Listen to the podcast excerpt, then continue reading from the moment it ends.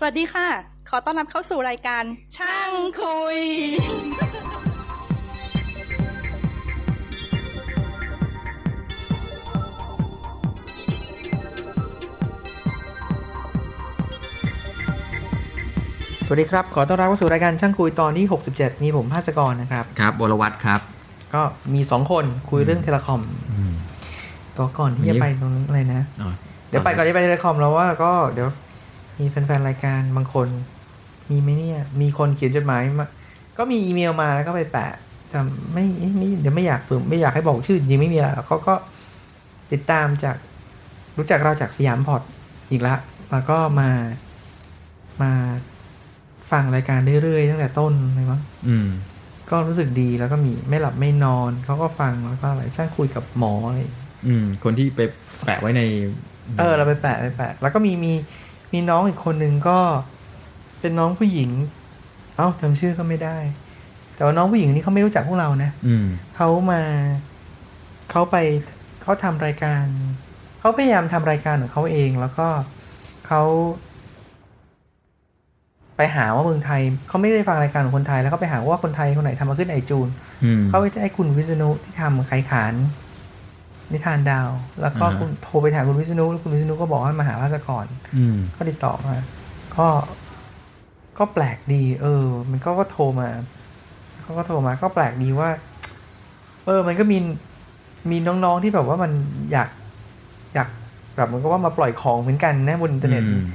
แต่คอนเทนต์มันยังต้องให้เวลาต้องบอกว่าเด็กเขามีคอนเทนต์มาแล้วมีระดับให้ดูมีระดับอย่างเออมีระดับหนึ่งคือที่เราทำก็คือให้โกศลช่วยสับมิดขึ้นไอจูนเท่านั้นเองแต่ว่ามันก็เพิ่งเริ่มอ่ะต้องให้เวลาส่วนคนอื่นๆก็เริ่มทยอยมาเจ้าอุ้มก็ส่งส่งตอนใหม่มาของลูกกลมๆมาให้ก็มีอะไรจะมาอีก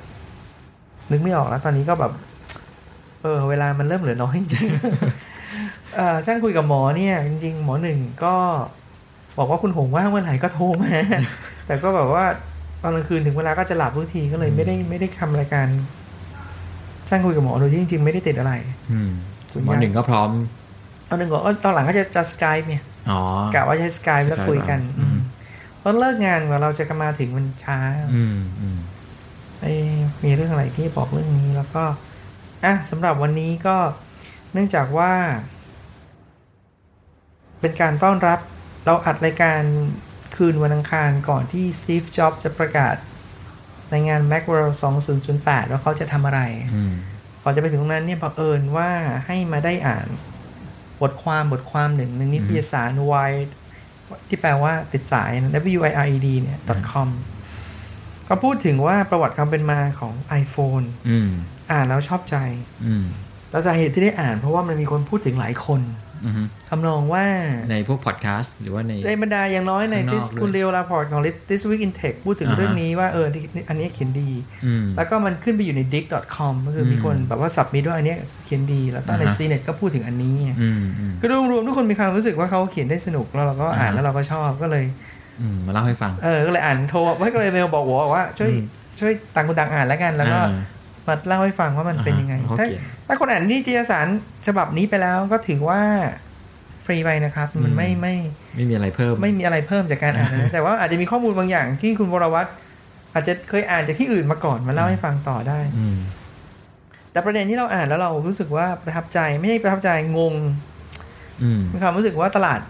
โทรศัพท์มือถือของสหรัฐอเมริกาก่อน iPhone เนี่ยปีสองพันหกจนกระทั่งมาถึงสองพันหกเหมือนกับว่ามันมันคนละโมเดลกับประเทศไทยนะใช่ๆเหมือนกับว่าโอเปอเรเตอร์แต่ละรายขายโทรศัพท์มือถือของตัวเองใช่มั้ยอืมเราจำได้ว่าโทรศัพท์มือถือเครื่องแรกที่บ้านเรามีบ้านเราคือบ้านนายภาสกรมีคือเราซื้อให้นกเป็นมือถือตอนนั้นที่ทำงานให้ พี ซี ที เราก็เลยไม่มีมือถืออ่าฮะก็เลยให้นกไปแล้วก็นกก็ได้ใช้มือถือของ เอ เอส ซึ่งจำได้ว่าต้องซื้อจำได้ว่าซื้อมากับ เอ เอส แล้วปรากฏว่าเปลี่ยนโปรโมชั่นหรือเปลี่ยนอะไรก็ไม่ได้ต้องซื้อเครื่องใหม่อะไรอย่างเงี้ยซึ่งนั่นมันนานมากแล้วนะใช่ก็ก็อ๋อโอเปอเรเตอร์ถึงได้รวยเพราะว่าอย่างนี้นี่เองสมัยก่อนราคาโทรศัพท์ก็ค่อนข้างแพงก็ก็เออของเมืองไทยนะแล้วก็เพิ่งจะเข้าใจว่าจริงๆอเมริกาก็ยังเป็นอย่างนั้นอยู่ในขณะที่บ้านเราหลุดจากเรื่องนี้ไปนานมากแล้วไม่อาจอาจจะไม่เหมือนกันซะทีเดียวเพราะในอเมริกาเนี่ย อย่างที่เขาเล่าให้ฟังมันมันจะเป็นลักษณะว่า subsidize ไปเออจะถูกไปเลยก็คือเครื่องนึงอาจจะหนึ่งเหรียญแต่คุณต้องสัญญาสองปีสามปีอะไรก็ว่าไปคือมาผูกติดกับไอ้ subscription กับการเป็นสมาชิกเขาเรียกอะไรเป็น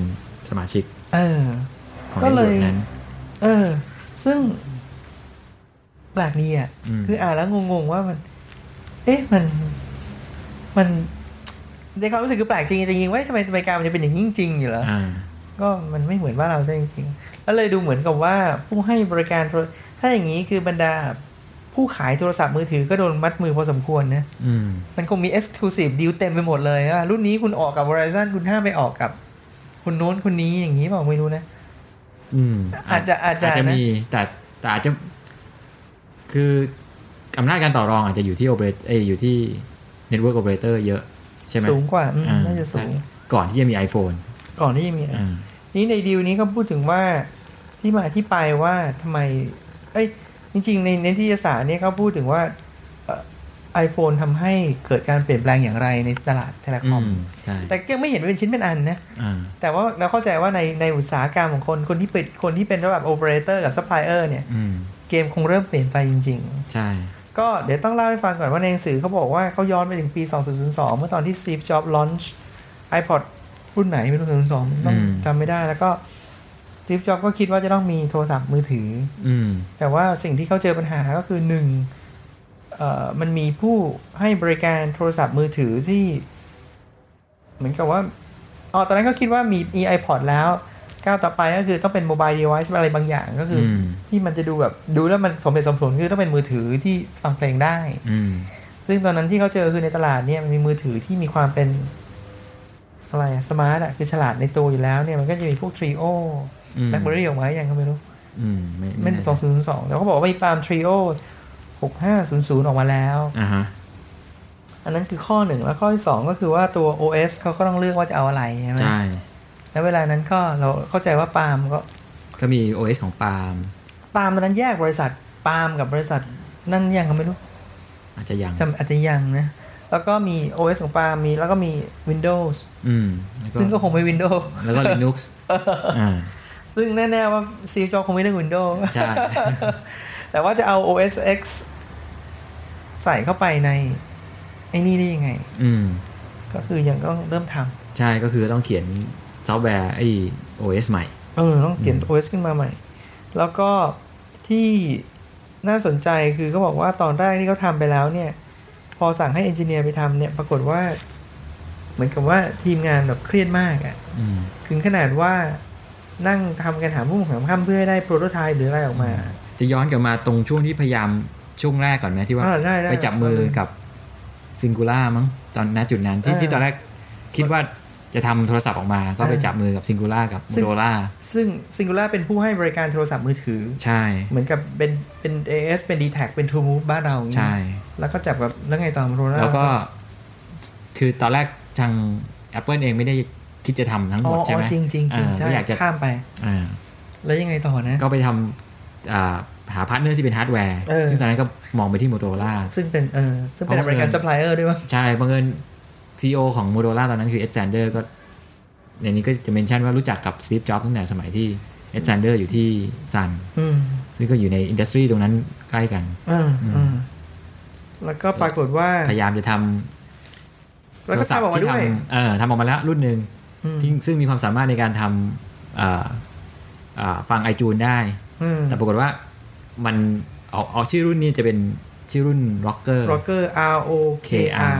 ออกมากันยายนสองพันห้าอืมก็เป็นความร่วมมือกันระหว่าง Motorola Cingular แล้วก็ Apple ใช่แต่สองพันห้าเรายังไม่มี iPod เรายังเราซื้อ iPod เมษายนสองพันหกโอ้สองพันห้าให้ออกมาเราก็ยังไม่ค่อยรู้จัก Apple ด้วยซ้ำเท่าไหร่ในในแง่ว่าการใช้งานแต่ตัว iPod จริงๆมันออกมาออกมาตั้งแต่สองพันสอง สองพันหนึ่ง สองพันอะไรเงี้ยอ้าวแล้ว ROKR ออกมาแล้วเป็นไงก็ปรากฏว่าผิดผิดความคาดหวังคือคือประสบความล้มเหลวล้มเหลวพอสมควรในทางการตลาดพอสมควรเลยใช่ไหมเพราะว่าออกมานี่คือเนื่องจากว่าคนคาดหวังไว้เยอะก่อนหน้านั้นนี่มันมีรุ่นที่เป็นที่นิยมคือตัว Razr ซึ่งนะครับของ Motorola ซึ่งบางสวยบางสวยดีไซน์เฉียวอะไรเงี้ยพอตัวใหม่ออกมาคือเหมือนกับว่าจะเป็นโทรศัพท์ที่ฟังเพลงทำเหมือนคนคาดหวังว่าคงเป็นเหมือน iPod และโทรศัพท์ได้ด้วยอะไรเงี้ยแล้วก็แต่ว่าหุ่นออกมานี่คือทุกคนไม่มีใครชอบเลยมั้งบอกเคยจับไหมเราไม่เคยจับจำไม่ได้แต่แต่คิดว่าเคยเห็นเนี่ยเออน่าจะเคยจับแต่แต่คือหุ่นมันจะเหมือนกับรุ่นก่อนหน้านั้นของ Motorola อีกรุ่นหนึ่งซึ่งเป็นรุ่นที่ฟังเพลงได้อยู่แล้วเป็นสเตอริโอเป็นอะไรเงี้ยแต่ไม่ใช่เป็นมือถือไม่ใช่ฟลิปไม่ใช่ไม่ได้เป็นแคนดี้บาร์ใช่ไหมเออเรียกว่าแคนอ๋อเรียกว่าแคนดี้บาร์ใช่เป็นเป็นฟอร์มแฟคเตอร์เป็นแคนดี้บาร์เออเป็นอย่างนั้นไม่เกิดไม่เกิดใช่หลังจากนั้น Steve Jobs ก็เลยเอ้ยต้องมาทำเองต้องทำเองใช่ต้องทำเองแล้วซึ่งอ๋อแต่ว่าดีลนั้นก็ผูกกับ Cingular นี่ใช่ไหมใช่ก็คือพอทำกับ Motorola ไม่ Motorola ไม่เวิร์คก็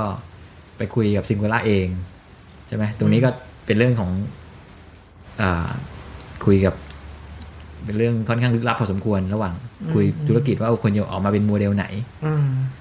เรื่องในนี้จะเล่าว่าไปคุยกับหลายเจ้าได้ไหมแล้วก็ใช่ไหมคุยกับ Verizon Verizon เขาไม่คุยด้วยเพราะ Steve Jobs ก็ก็ต่อรองสูงมากใช่ต่อรองสูงคือสิ่งที่ Steve Jobs ขอเนี่ยเป็นสิ่งที่ไม่เคยเกิดขึ้นในอินดัสทรีมาก่อนใช่ไหมถ้าเป็นบ้านเรามันก็ไม่เห็นมีอะไรนะแล้วก็งงๆนะอ่านในข้อนี้ก็งงๆบ้านเรามันไม่เคยมันผ่านจุดนั้นไปนานมากนะนี่คือขอแบบว่าไอ้เหมือนต้องไปขายในในร้านของเขาได้มีส่วนแบ่งรายได้จากรายเดือนด้วยแล้วก็ Exclusive แล้วก็เอาทางโน้นก็ขอ Exclusive Apple ห้า ปีใช่ไหมรายการแล้วก็แต่ว่า Apple ต้องมีคนทำดีทรงดีไซน์อะไรทุกอย่างเองหมดเลยใช่คืออันนี้ประเด็นสำคัญอย่างอย่างอย่างบอกว่าการดีไซน์เนี่ย Steve Jobs บอกขอไว้เลยว่าจะต้องทำเองทำเองหมดใช่ไหมในขณะที่ถ้าเป็นโมเดลทั่วไปในก่อนหน้านี้เนี่ยก็คือจะเป็นฝั่งโอเปอเรเตอร์โอเปอเรเตอร์เองที่จะมาบอกว่าอ่ะผมอยากได้อย่างนี้ประมาณนี้อ่าอยากได้รูปร่างหน้าตายังไงอะไรหรือว่าฟีเจอร์อะไรอะไรเงี้ยอืมแล้วพอไปคุยก็ปรากฏว่าเอ๊ะเราจำรายละเอียดไม่ได้แต่ว่ารู้ว่า Verizon ไม่คุยด้วยเสร็จแล้วก็ไปแล้วคนที่ไปได้ก็คือเป็น เอ ที แอนด์ ที อ่า Cingular ตอนนั้นคุยกับ Cingular แต่ว่า เอ ที แอนด์ ที มาซื้อ Cingular ก็เลยกลายเป็นเป็น เอ ที แอนด์ ที Wireless อ๋อแสดงว่าเขายังยังอยู่ในโอเปอเรเตอร์รายเดิมใช่ใช่อ๋อแล้วก็ถ้าจำไม่ผิดตอนที่ปีที่แล้วที่ตัว เอ ที แอนด์ ที มาประกาศไม่ตอนที่ Steve Jobs ประกาศใน Macworld สองพันเจ็ดเนี่ยแล้วมี ซี อี โอ ของ เอ ที แอนด์ ที ขึ้นมาอ่านตอนที่เขาพูดเนี่ย uh-huh. มีอยู่จุดหนึ่งที่เราสะดุดใจตรงที่เขาบอกว่าตอนที่เขาคุยกับ Steve Jobs เนี่ย uh-huh. เขายังไม่เคยรู้เลยนะหน้าตาโทรศัพท์อะไรจะเป็นคือเขาไม่เคยทำอย่างนี้มาก่อนเหมือนกันหน้าตาเครื่องจะเป็นยังไงทำอะไรได้รู้แต่ว่ามันเป็น Apple กับ Steve Jobs ก็เลยยอมแค่นี้ก็พอแล้ว อืมต้องยอมรับจริงๆว่าอำนาจของแบรนด์ของ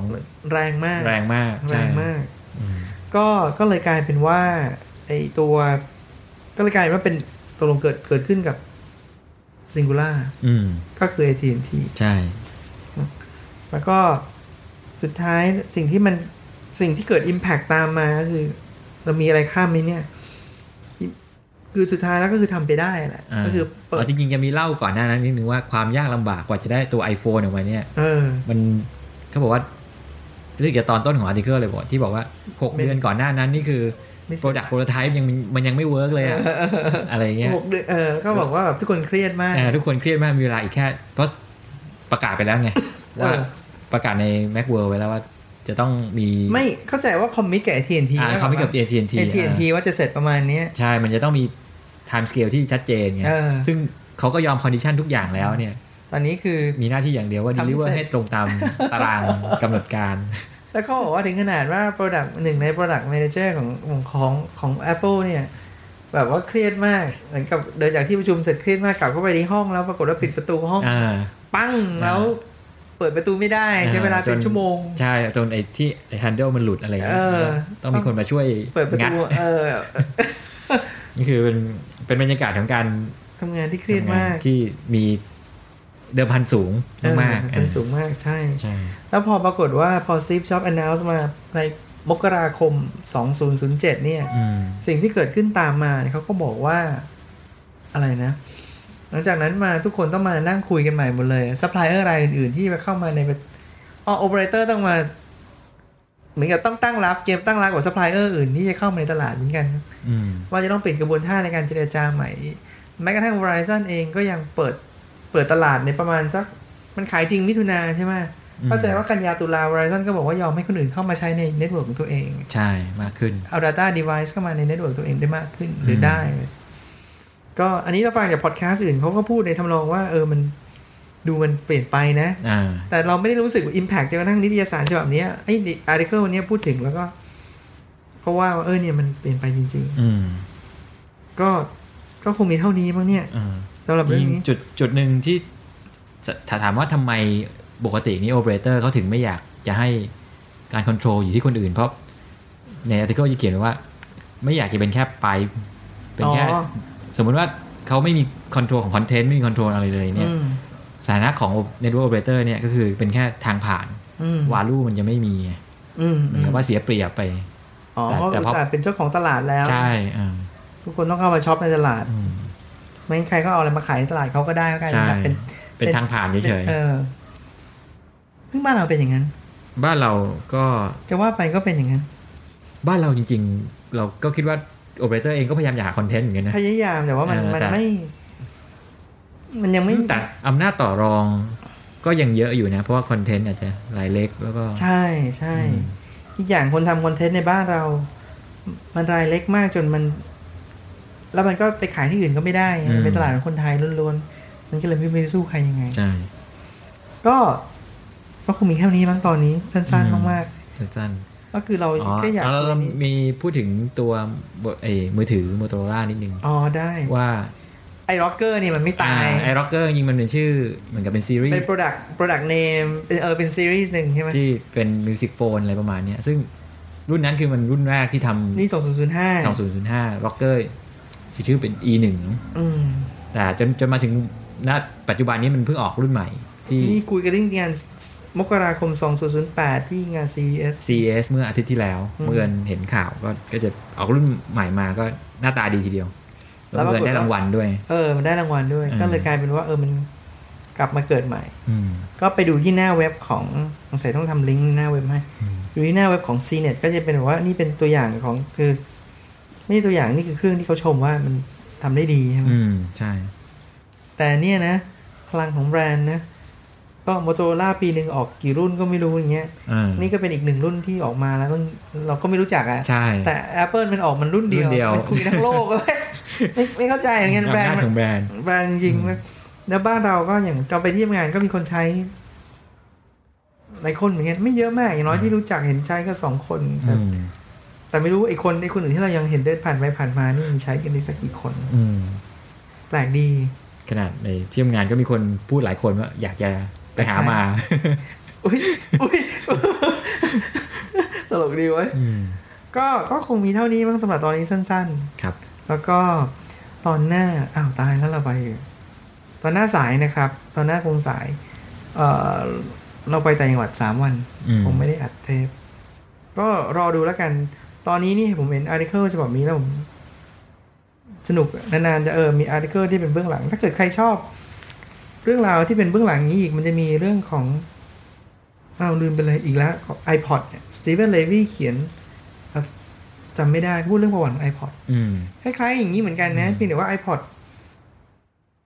ประวัติ iPod ว่าเขาสร้างอะไรมายังไงก็เหมือนกับเคาะมกราจะทำแล้วรู้ว่าต้องให้ทัน Holiday Season อืมโดยที่ตอนนั้นยังไม่มีอะไรออกมาเลยอืมuser interface ยังนึกไม่ออกเลย iPod จะเป็นยังไงก็อันนั้นก็อีกอันหนึ่งที่เร็ว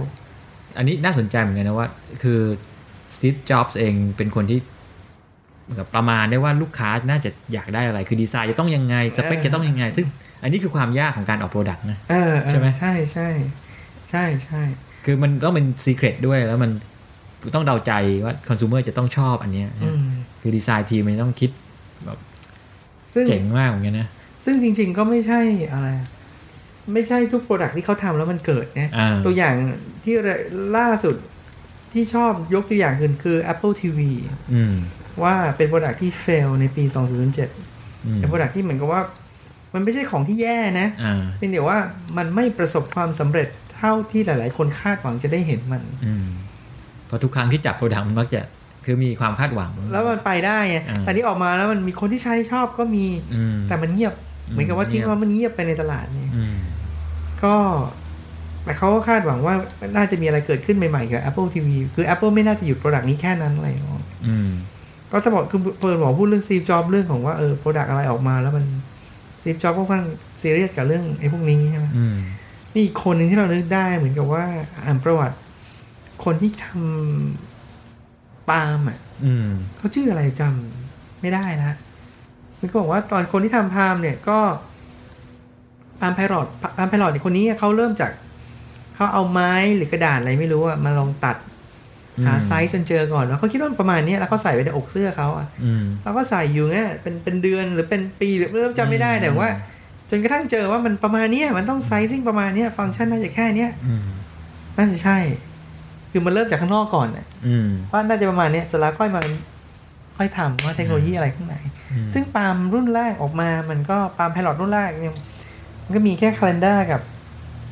address สองอันที่เป็น killer appไม่ต้องไปพูดถึงเมลเมอร์ไม่ต้องพูดถึง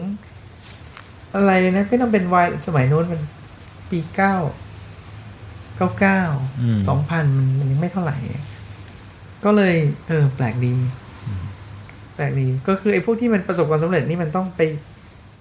ลองอะไรบางอย่างที่คนคาดไม่ถึงมาลองใช่ใช่ต้องมีแล้วก็มีเรื่องนี้แล้วก็อ้อเอ่อขอเสริมนิดหนึ่งอาทิตย์ที่แล้วเราพูดเรื่องของ Google หนึ่งศูนย์หนึ่งอ่าฮะเอ๊ะเราจัดกับใครเราไม่ได้กับหมอใช่ไม่ใช่โกศลเราจัดกับโกศลแล้วปรากฏว่าเอ่อเราไปแตกประเด็นนี้ต่อในนิตยสาร Go Training เราเขียนให้กับนกอืมซึ่งจะพิมพ์ประมาณกุมภาพันธ์คือในนั้นเนี่ยในใน Google หนึ่งศูนย์หนึ่งนั้นไปเอ่อพูดถึงสิ่งที่ article ใน Business Week พูดว่าเขาทำว่ามีเด็กคนหนึ่งคริสฮอปมันใช้เวลาคือ Google มีกฎว่า ยี่สิบเปอร์เซ็นต์ ให้เวลา ยี่สิบเปอร์เซ็นต์ ไปทำอะไรก็ได้เราก็ไป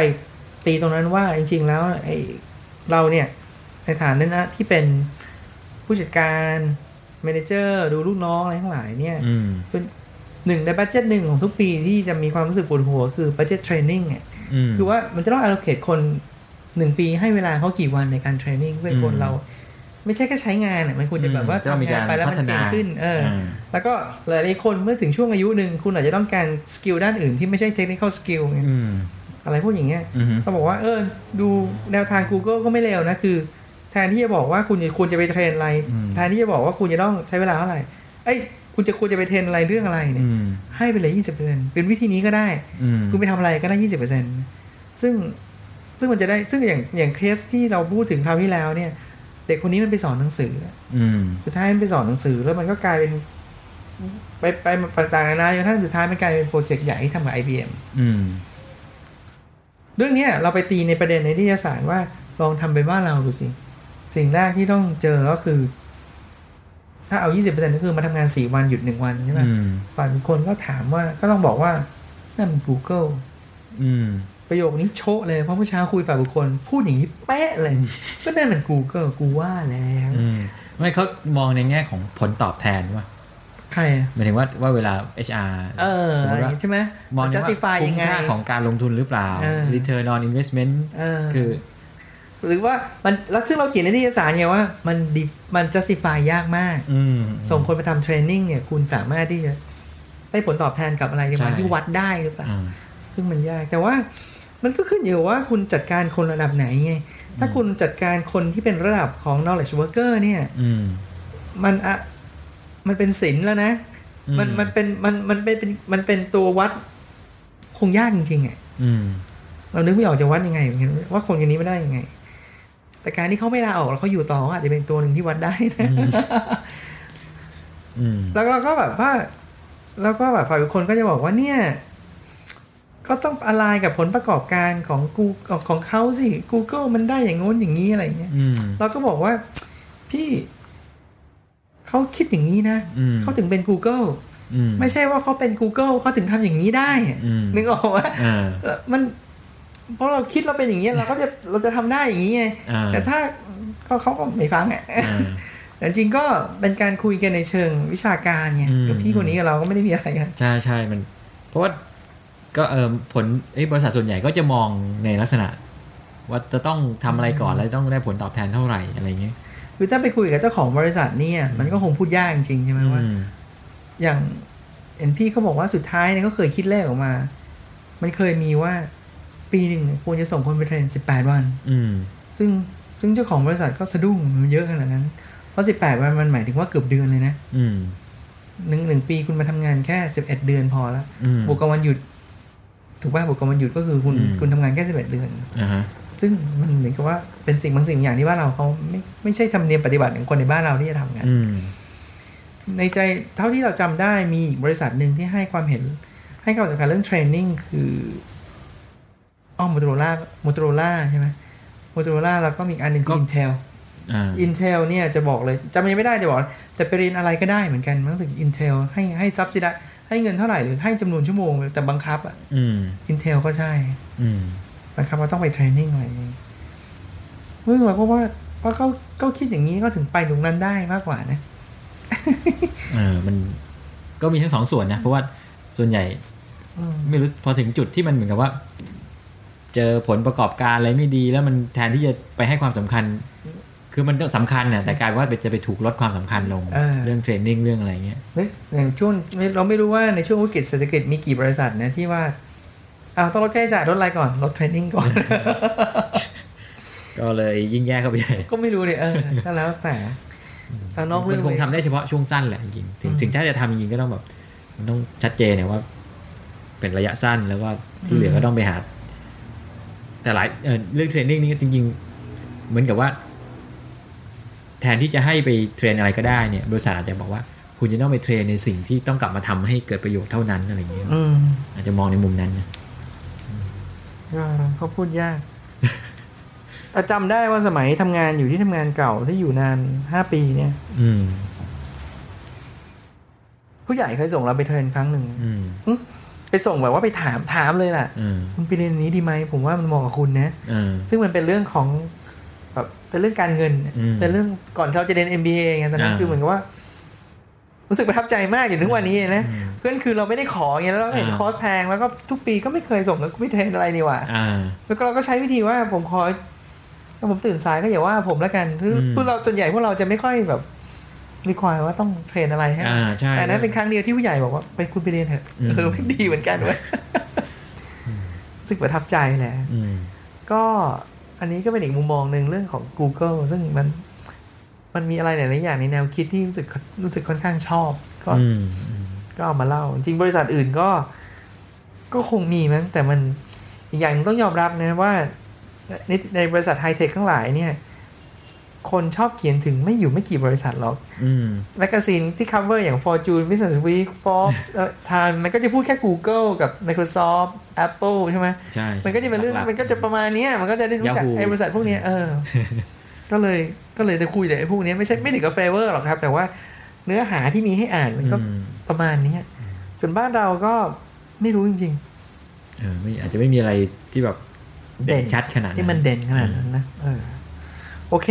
สำหรับตอนนี้ก็จะสมควรแต่เวลาครึ่งชั่วโมงสั้นๆนึกอะไรไม่ออกแล้วโอเคแค่นี้นะครับผมมีอะไรก็ตอนหน้าเจอกันสวัสดีครับสวัสดีครับสวัสดีครับผมไทยครับเอ้ยครับผมทันครับขอต้อนรับสู่ไทยทันคอร์ดไทยทันคอร์ดครับอยู่ในเมืองอูเกตครับขอดูข้อมูลเพิ่มเติม ไทยทันคอร์ด ดอท คอม ที เอ ไอ ที เอ เอ็น ซี โอ ยู อาร์ ที ดอท คอม สวัสดีครับ สวัสดีครับ